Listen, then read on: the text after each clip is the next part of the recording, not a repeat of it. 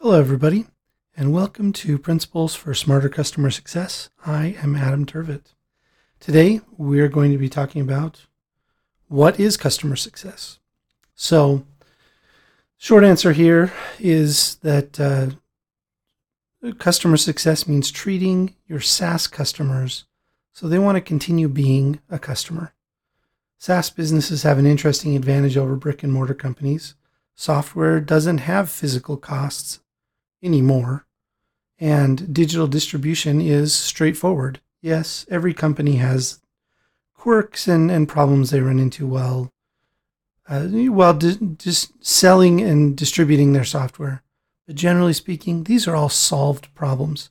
Creating the software is still hard, but we don't have to make boxes for it. We don't have to have it sitting on a brick and mortar shelf and distributing it through e-commerce is is pretty straightforward. The margins on SaaS software, particularly on subscription-based software, are great. Now, customer success is a new domain that emerged from the SaaS world in reaction to the scale and simplicity of the SaaS business model. Yes, you can sell software to a million people, but if that's as far as you've thought through your process, you're going to be in for some nasty surprises. Just because software is economical to produce and it scales well, your customers are still human. And the team that produces your, software is still human too.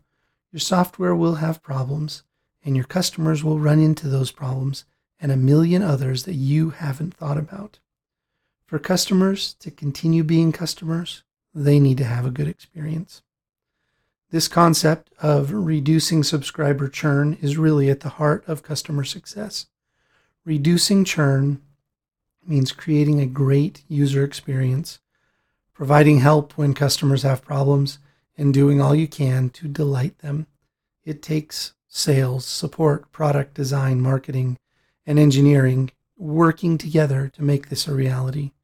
It's hard work, but the results of good customer success work are customers who continue to be customers month after month and year after year. If you aren't striving for that, then why are you making software? Well, join me tomorrow for another quick episode focused on customer success and how customer success can transform your software company.